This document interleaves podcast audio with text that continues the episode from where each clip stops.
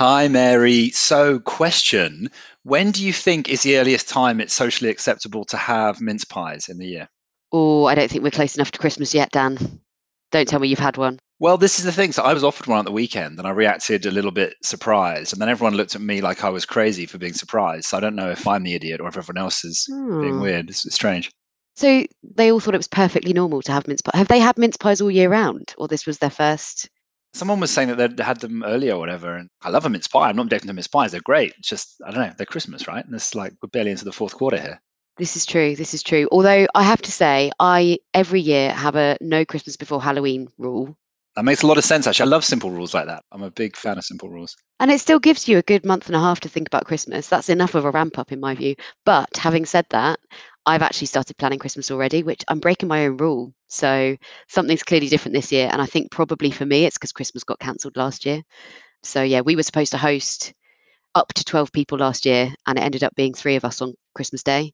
We're back to plan A from 2020 for 2021 Christmas, which means we're hosting Nice. 12 people. So yeah, I'm starting to plan it already. I'm very excited. Because that was just after you'd moved into your new house, wasn't it, last year? So you maybe be slightly better set up this year for a, a whole year of prepping. have to say, helpful that we do have a dining table. we were going to be makeshifting something, but looking forward to it. And maybe, just maybe, given I've already started planning Christmas, you're let off for eating mince pies. And Christmas drinks, lunches, dinners, and stuff. Presumably they've started, started going in the diary, haven't they? I mean, they, it's almost like that starts happening when you get back from the summer, really, these days, isn't it? I think that's right. And I think, well, I suppose you kind of have to when you're booking venues and stuff because they get booked up. Again, I think people are going mad for Christmas this year. I don't think there's anything wrong with that. But so you've got a few in the diary, have you? I, I've got a lunch and two dinners, but they're all on the same day. Oh, no. So you're having three turkeys that day? I think that's my like dream. My dream Christmas is to actually have. Three. I love a nice Christmas dinner, so why not? I mean, I can try and split my evening between the two dinners and do the lunch as well. I mean, sounds like it could be great. Yeah. Nice. I've actually already got a clash for my work Christmas party as well. So it's tricky. It's tricky to fit it all in. First world That's why eh? Christmas has to start now, I suppose. Yep. Spread it out and make all the dates.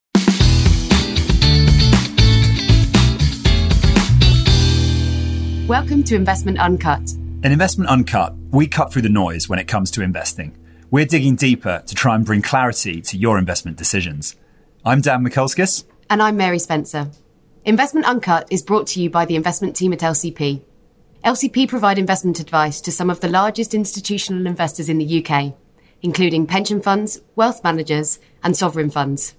Find out more at lcp.uk.com. Hi, everyone. This week on Investment Uncut, we're talking to someone who spends a lot of time thinking about how to better engage people, especially young people, with investments. And that's Becky O'Connor, Head of Pensions and Savings at Interactive Investor. Becky, welcome. Hi, Dan. Thanks for having me. Hi, Becky. Welcome to the show. Before we Hi, kick Mary. off, could you give us a sense of your role at Interactive Investor and, and perhaps a very brief description of Interactive Investor itself? So, Interactive Investor is the second biggest do it yourself investment platform in the UK, offering ISAs, trading accounts, and self invested personal pensions. And my role as head of pensions and savings is to communicate the pension story to a wider audience. So, it involves an awful lot of media commentary on pensions issues, which is a surprising amount stuff to go at, but also content on the website. So it has a free to use research and knowledge center. And that's where people can find out more about pensions, but also other things. So I do a mind and money podcast about behavioral finance, a slow money podcast about ESG, and various blogs and guides and reports and things. So I'm kept very busy. I can imagine. I can imagine. Yeah, no shortage of stuff to talk about there. And you've got the whole of pensions and investments to go at. I mean, where do you start? I suppose could be one question. Before we get into all of that, Becky, why don't you tell us one thing we ought to know about you that we wouldn't find on your CV? Well, I'm actually incredibly boring because I work too much, but I've been learning a lot about rabbits lately because we acquired two rabbits for my son's seventh birthday, and I think I might be in danger of loving them more than he does.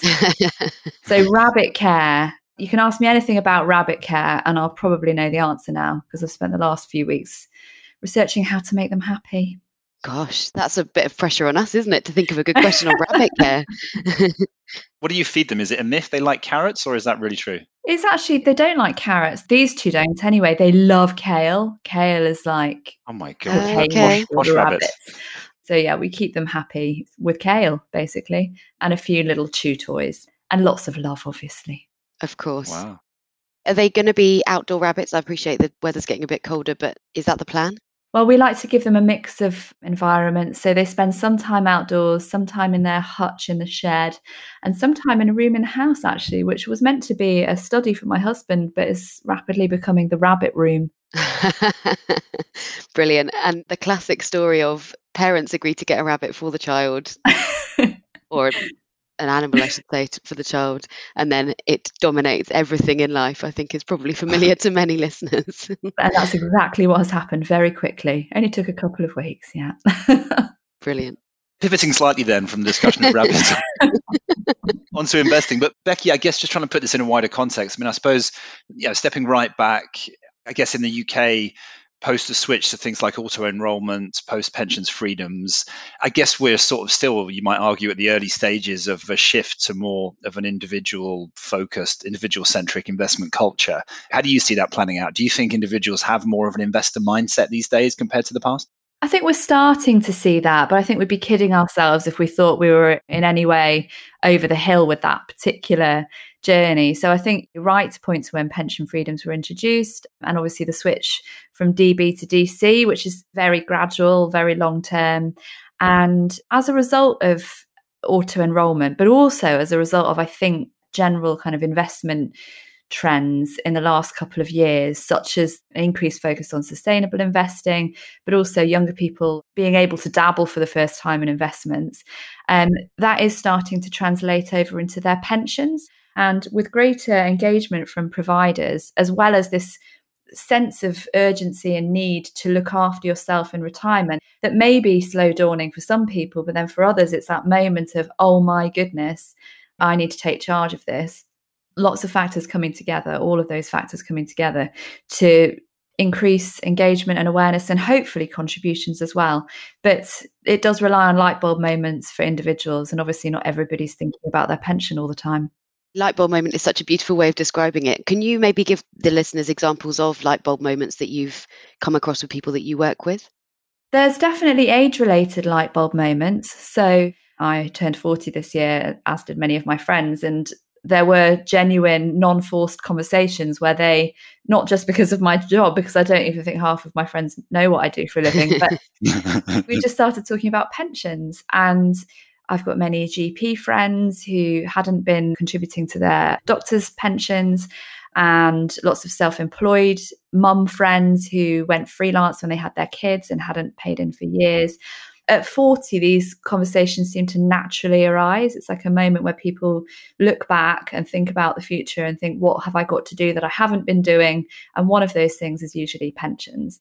I mean, clearly 50 is an age where people really start to think about it almost unavoidably, but I think it does happen earlier as well. But I think before kids, before home buying, probably not so much. It's a sort of dim awareness, slight form of anxiety in the background. But I think, yeah, so age and probably 40 is the start of that, maybe younger if you're really switched on.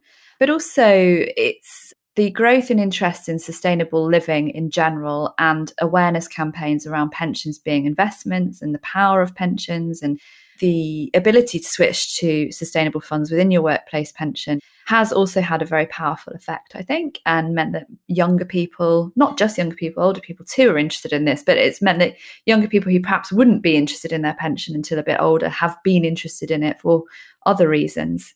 And there may be something also in job switching. So when somebody changes a job, then they are, as they do more frequently now at younger ages. So that's one thing that came out of the Great British Retirement Survey that we launched last week was the likelihood of having many jobs and many pension pots doesn't really change with age. There'll be people in their early 30s who are as likely to have four or more pension pots as somebody in their late 50s. And that's perhaps a measure of this increased frequency of changing jobs. But each time you change a job, it's another opportunity to engage with another pension, think about your contributions. And of course, a lot depends not on you personally, but on what's being communicated to you via various means. That's so fascinating. I'm really with you on the age related point, Becky. I also turned 40 this year, actually. Happy birthday for that, by the way. I've had the same conversations. I've reflected a lot on how I do think 40 is quite a fulcrum kind of moment for pensions because I think it's still early enough that if you are behind, you've still got time to get things in order. Whereas you're also starting to see some real differences opening up between people. Like you say, you've got people who have been in the maybe in the public sector, got really good DB, other people who might be freelancing and have let things slip a little bit on that. So I feel the industry could do a lot more with targeting really specific age related advice at people turning 40. And It'd be really interested to see more of that. Absolutely. And then we can perhaps get away from this idea that pensions is something for older people, which is part of the struggle with the word, isn't it? You think pension, you think old.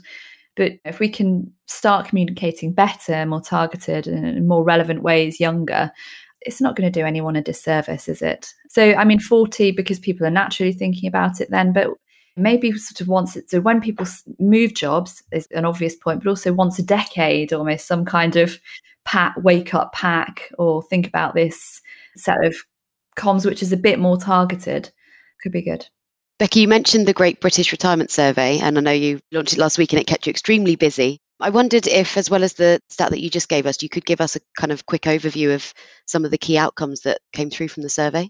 There was more than 10,000 respondents to the survey over a period of months. We were asking people questions between March and July. There were more than 100 questions, so it was quite in depth. So it was asking quite a lot of people. But what we were surprised at first off is just how involved people get when they start answering the questions and some of the comments. I mean, almost everybody left comments, they weren't just ticking the boxes. So they had a lot to say. And a lot of the insight actually came from the quotes rather than the figures and the percents who answered this or that. It was the quotes that gave the real insight. So we found that the sort of flip side of freedom was a strong theme. So I don't think anybody would doubt that there have been so many positive changes in the pensions industry that have helped people a lot. But there is this sense now that people don't know which way to go and they don't know what option is best for them. So it's mainly focused around kind of drawbacks of drawdown. And when you reach that sort of mid 50s point and you're faced with lots of choices, how to access your pension, which is going to be the best for tax, which is going to be the best to maintain your retirement income through retirement, which is going to be the best for your family. It's so much to think about and it kind of blows people's minds, I think. So that came out as a very strong theme. Fears around stock market falls was another strong theme in the non retired and retired. Um, so it's not just those who are trying to live off the income, but also people building up their pots. And I think that's probably just symptomatic of the volatility that we've seen and the sort of general economic unease globally that we have at the moment and that knowledge that people have now that their pension is an investment because i think that is one hill that we have crossed in the main. People do understand that a pension is an investment. One consequence of that realization is feeling exposed and vulnerable to stock market falls. That's really interesting, isn't it? Because however many years ago, people didn't engage with the fact that this was an investment, so they didn't appreciate the risk at all. And now we're in a position where they've sort of got to step one and have lots of fear. And it's then getting to sort of step two, three, four, which is more what do I do about it and how do I manage my pot effectively? And you find some people are really up for that challenge because they're interested and they've got a bit of time. And I think during the pandemic, we saw what I mean, one of the findings was that the percentage of people who are doing their own research to make pensions decisions rose dramatically from 30 something percent to 60 something percent. And that seemed to be a consequence of people just having more time during lockdowns to actually engage. So I think if you want to and you can and you feel confident, it's brilliant to be able to take more of an interest and have more control, but not everybody is in that boat. Then we come to the nostalgia and the kind of yearning for a simpler defined benefit, final salary, guaranteed income for life feeling that we got from some of the responses as well, which is, gosh, you know, can't we just go back to the old days? Understandable, perhaps, but obviously we can't. So we have to find a way to navigate this that's going to suit everybody. And have you seen so the comments around both our previous conversation and some of the insights you just gave us? People feeling that they want to take more control, or people feeling that they're doing more research, or they've got a sustainable focus and they want to see that reflected in their pensions. In your experience, has that translated into action? So, if we think about a typical DC scheme, I can't remember the exact stat, but it's sort of 80 to 90% of most DC schemes are members are in the lifestyle strategy. So, they're not taking active decisions. Have you seen or do you expect to see that number drop as people become more engaged? I think I would expect to see that, but over the years, as I said, it's kind of not something that people think about very often. There are these key trigger points and they go, okay, I might switch. It also depends on how easy it is to move between funds providers. And I think it is becoming easier, but not overnight. So I suppose if we were to have a statement season, as the government is suggesting, that might be easier to track these changes because you'd be able to see all in one go people making a decision based on receiving their statement to move funds. I suppose as providers move towards app based services, we might see people becoming a bit more actively engaged because it's more available to them. It's on their phone, it's where they are. They're on their smartphone, their pension is on their smartphone. They're more likely to do it than if it's on a piece of paper in a drawer. So, all these ways of improving access, I think, will filter through into people making more decisions. I mean, Interactive Investor is a DIY platform. So, we do see people who are engaged anyway. They have self invested personal pensions, and that's not really a decision that you take unless you are pretty active and engaged and confident. Our insight will reflect that. But it is interesting to see a kind of younger demographic coming through onto the platform. Um, there has been an increase in assets under administration in ethical and sustainable funds within the SIPP and within ISAs on the platform.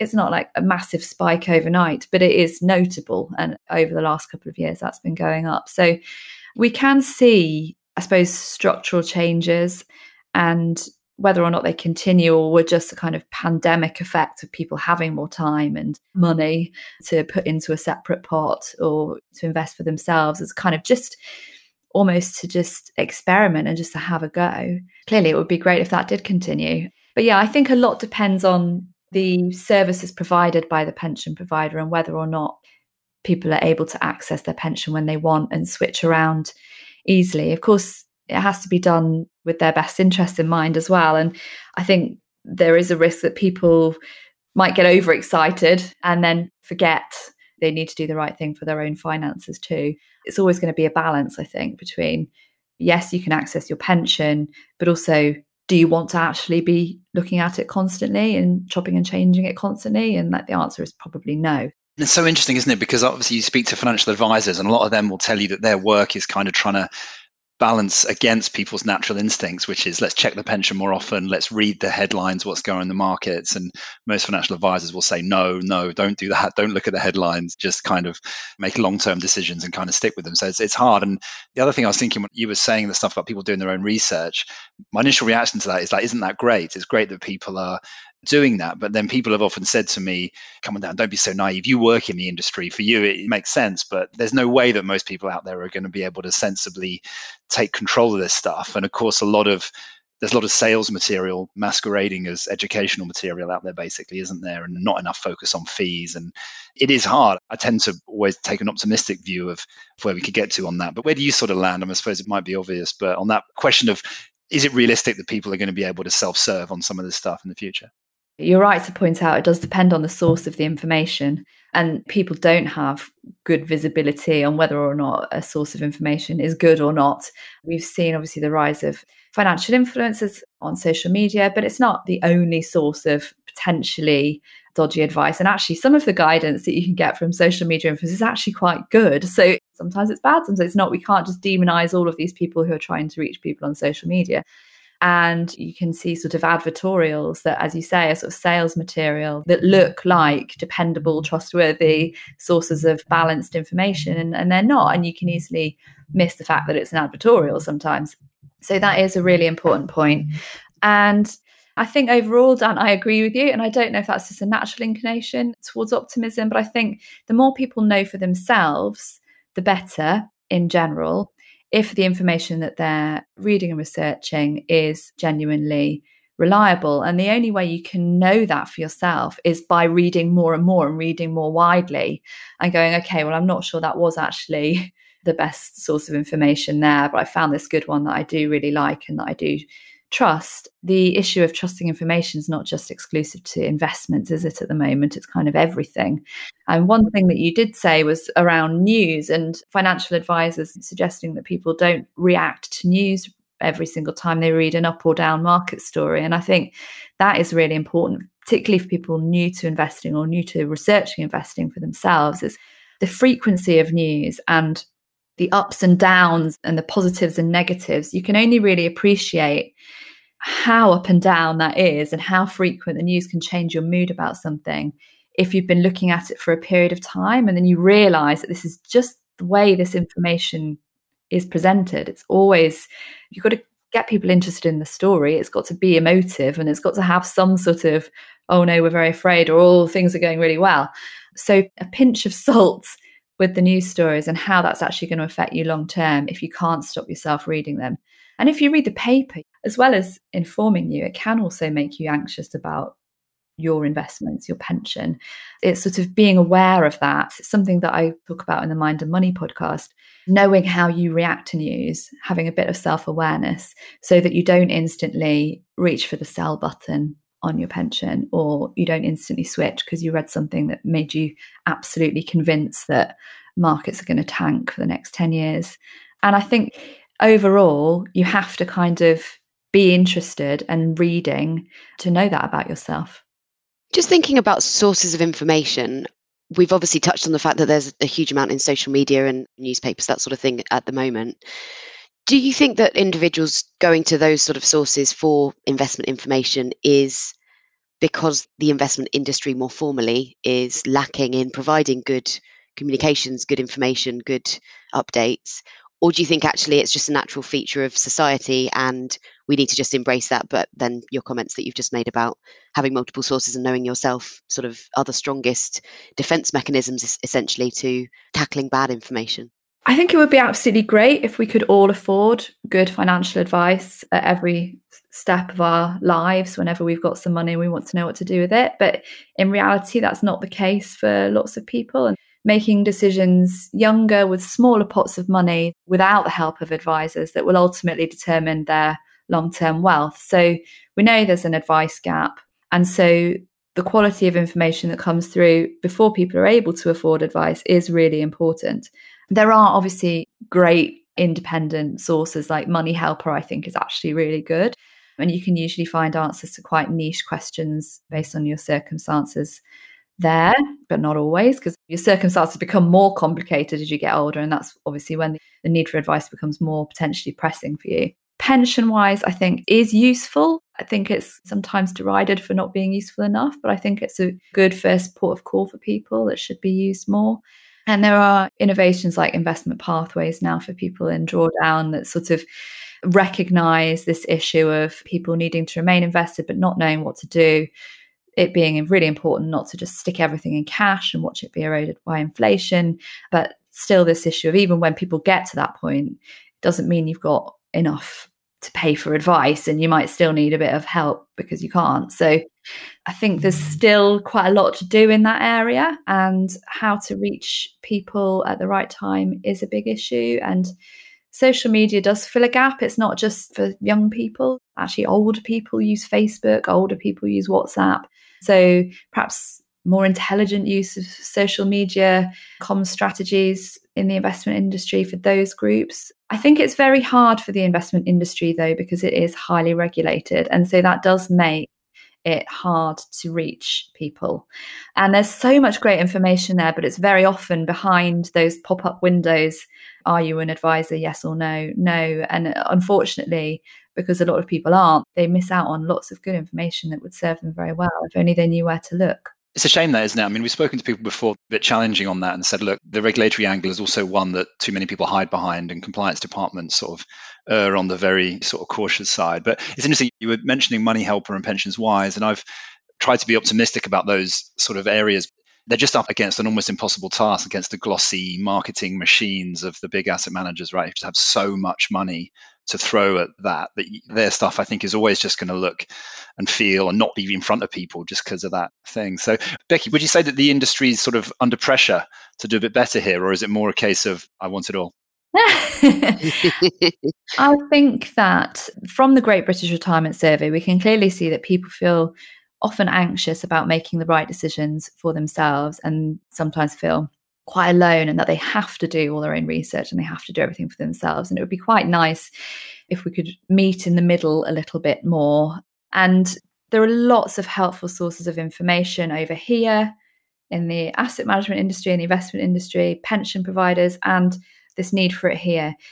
Where besides advisors could that happen? Where besides social media? I think employers I, it's been said before, it's not a new idea that employers could do more here. And I think that that's happening. So there's lots more sort of financial capability workshops and resources being provided by mainly larger employers to their staff, which is great. That's one thing we can build on, I think. Obviously, that doesn't help self employed people who don't have access to employer financial education. We also need to work quite hard on what we do for self employed people in this area if the push is towards employers doing more. So, Becky, just I guess building on that sort of provision of information and if an employer is doing more to help individuals, clearly there are individuals that are at very different stages in their financial understanding journey and in their life journey and in their sort of actual financial, how much money do I have type journey.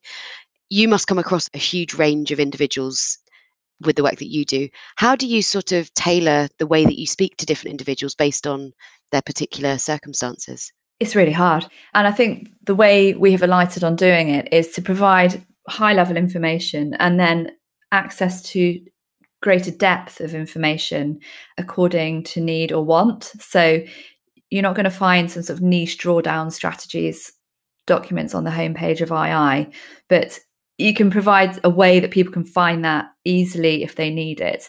So you're not putting off your kind of wide top bit of the funnel audience, but you're still giving the right information to people who need more niche information. So I think that's one thing to do. It's a lot to do with sort of hierarchy of presentation on the website, which I think is important. And we can all do better at that as well. I don't think anybody has it exactly perfect yet, but that's the idea. And then also, it's that balance between having everything on your website and making sure people can find it. So obviously, there's Google is massively important in this and actually is quite intelligent. So, generally speaking, the best, most useful sources of information will rank quite highly on Google, but not always. Sometimes really good sources of information don't appear on the first page. And then clever, targeted social media sharing. So, people use different forms of social media for different purposes at different times of day, at different points in their life. And it's kind of understanding that and understanding where people are and where people are isn't usually your website all of the time. That's right. I mean, that's the point. I mean, I'm pretty sure Instagram knows that I turned 40 this year. That's an ideal way of like having placed adverts there. But wait a second. Sorry, I'm still recovering from the fact that my very well placed joke about four minutes ago just like absolutely bombed. I'm devastated. Sorry, Dan. I suppose I'm going to have to go and explain it now. Basically, for the benefit of listeners, Becky wrote an amazing blog summarizing the results of this retirement survey in the names of Queen songs. I was trying to sort of allude to that with the under pressure, I want it all kind of thing. And you did a great job actually with that blog, Becky, because once you start looking at the Queen songs, there's quite a lot of relevance. It's like, I want to break free. It's a kind of magic. Another one bites the dust. There's quite a lot to go at there, so I wanted all. It's like obviously. they titled the songs for people's pensions, thoughts, and fears, isn't it? It's amazing. It's been hiding in plain sight for all these years. the solution to our pensions comms issues. I'm sorry that I let your "I want it all" don't go. I'm sorry. I You did get it. You just you were just on. The, I did get it. Okay. just, yeah, you can't assume that people know what you're talking about, can you? And also, when I was making that reference, I thought, does that make people seem greedy? But actually, the I want it all reference in that blog was mainly to do with the lifetime allowance and people wanting to not have a lifetime allowance at all, really, but actually not wanting it to be frozen and not wanting it to be quite as low as it seems to them at its current level, given that they have been investing over the years, assuming higher lifetime allowances and assuming they wouldn't be hit with a tax charge, but now finding that they're likely to be, if not already. So it was a bit tongue in cheek, really. I wouldn't want to suggest that anybody is being greedy and wanting to keep that. But I think this issue of investment growth being penalised by the lifetime allowance was actually quite a major theme for our respondents too. And just very briefly, were you already a die-hard Queen fan and that's why you noticed all of the titles, or did it come through when you looked for song titles? My dad used to listen to a lot of Queen when I was younger. I'm pretty familiar. I haven't been playing it regularly lately. To my own children, I think they probably need it now. They're probably ready for a bit of Queen. They do know Bohemian Rhapsody. Somehow they've heard that one before, but you don't tend to hear it on the radio so much now, do you? Not so much. I feel like there's a pressure to not play quite such long songs. But I mean, fantastic if that's the one your kids already know. That that's a very good start, isn't it?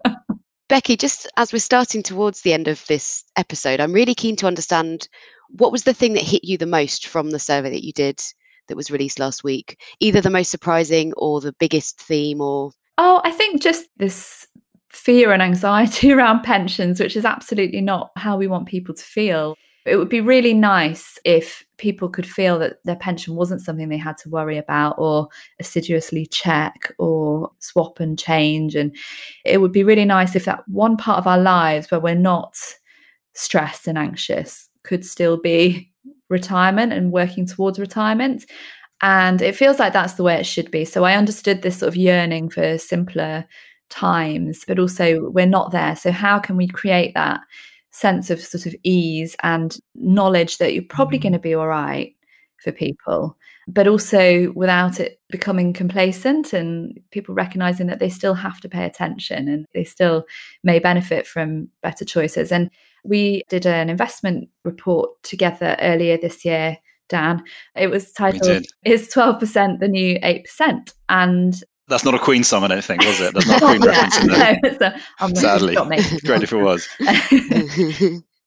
it is now the time to really look at that. If it would make people feel a little bit more secure, knowing that they're putting more aside, it might be one thing that would help because we know that eight percent might not be enough for a lot of people.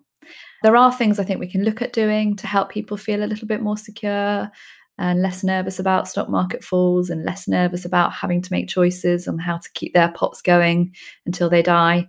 And I think that's where we need to sort of focus attentions now, just sort of easing some of that anxiety for people.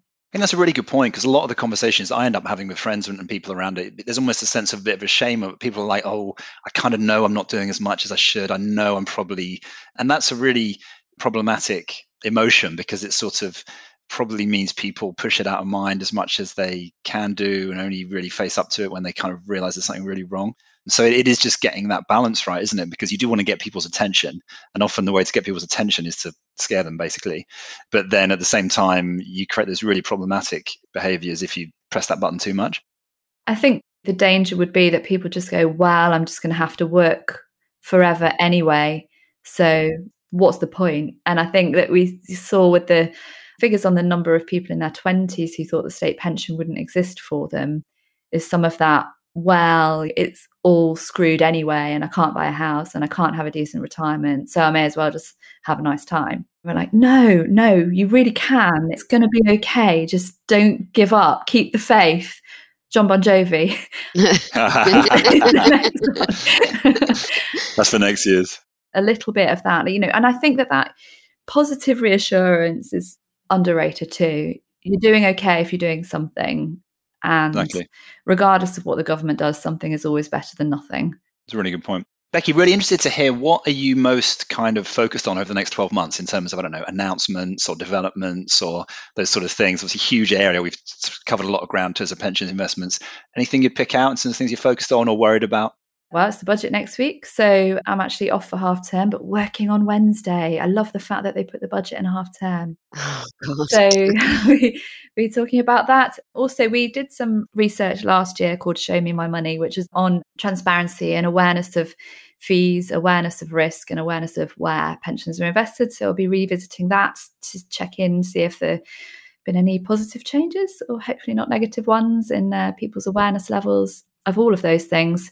And then I'm quite interested in changes to government policy in general around pensions. I'm quite interested to look at what happens with the health and social care levy and whether or not that reduces people's ability to invest and save and all these sort of headwinds. And I think the difficulty at the moment is there's an energy crisis, there's inflation, there's so much affecting the here and now for people.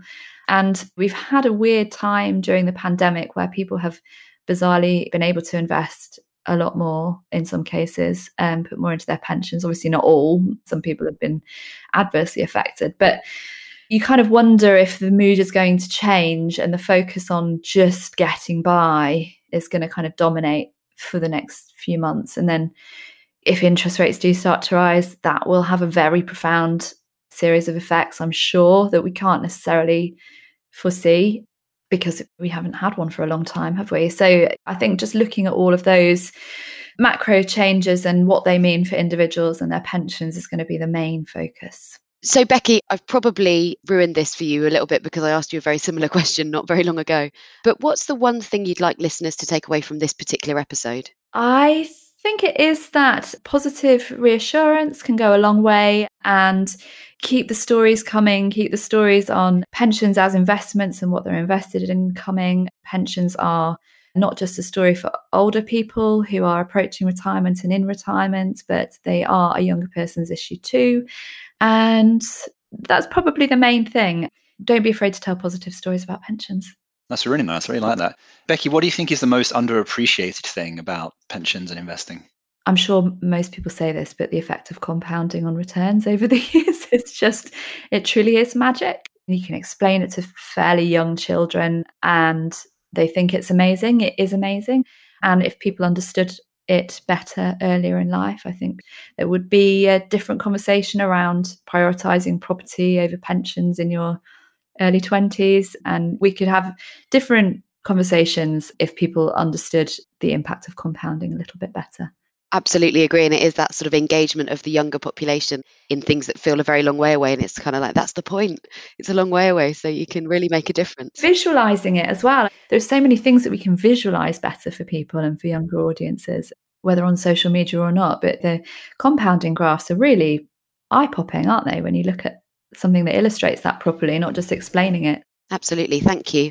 Becky before we go do you have any recommendations books podcasts tv shows films?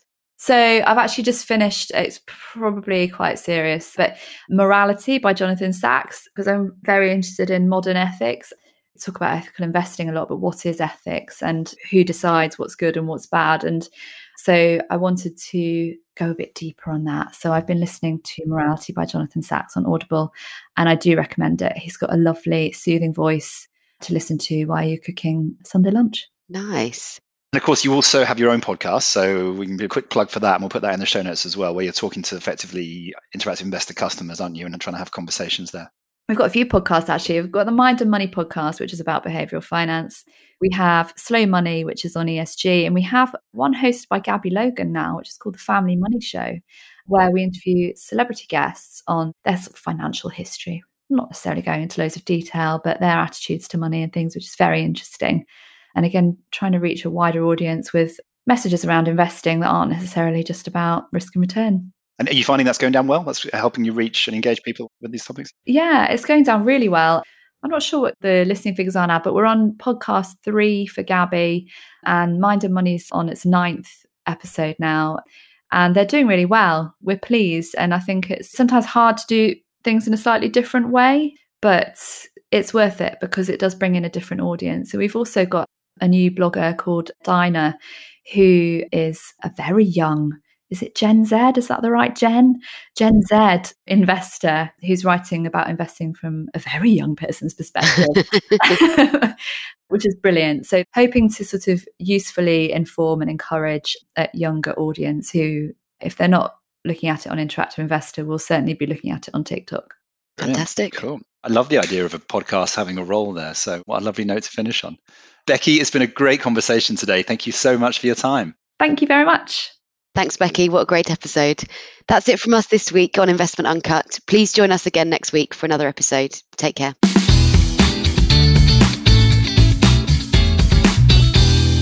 Our podcast is for information and marketing purposes only and does not constitute any form of investment or financial advice. For more information, please refer to our marketing privacy policy on the LCP website.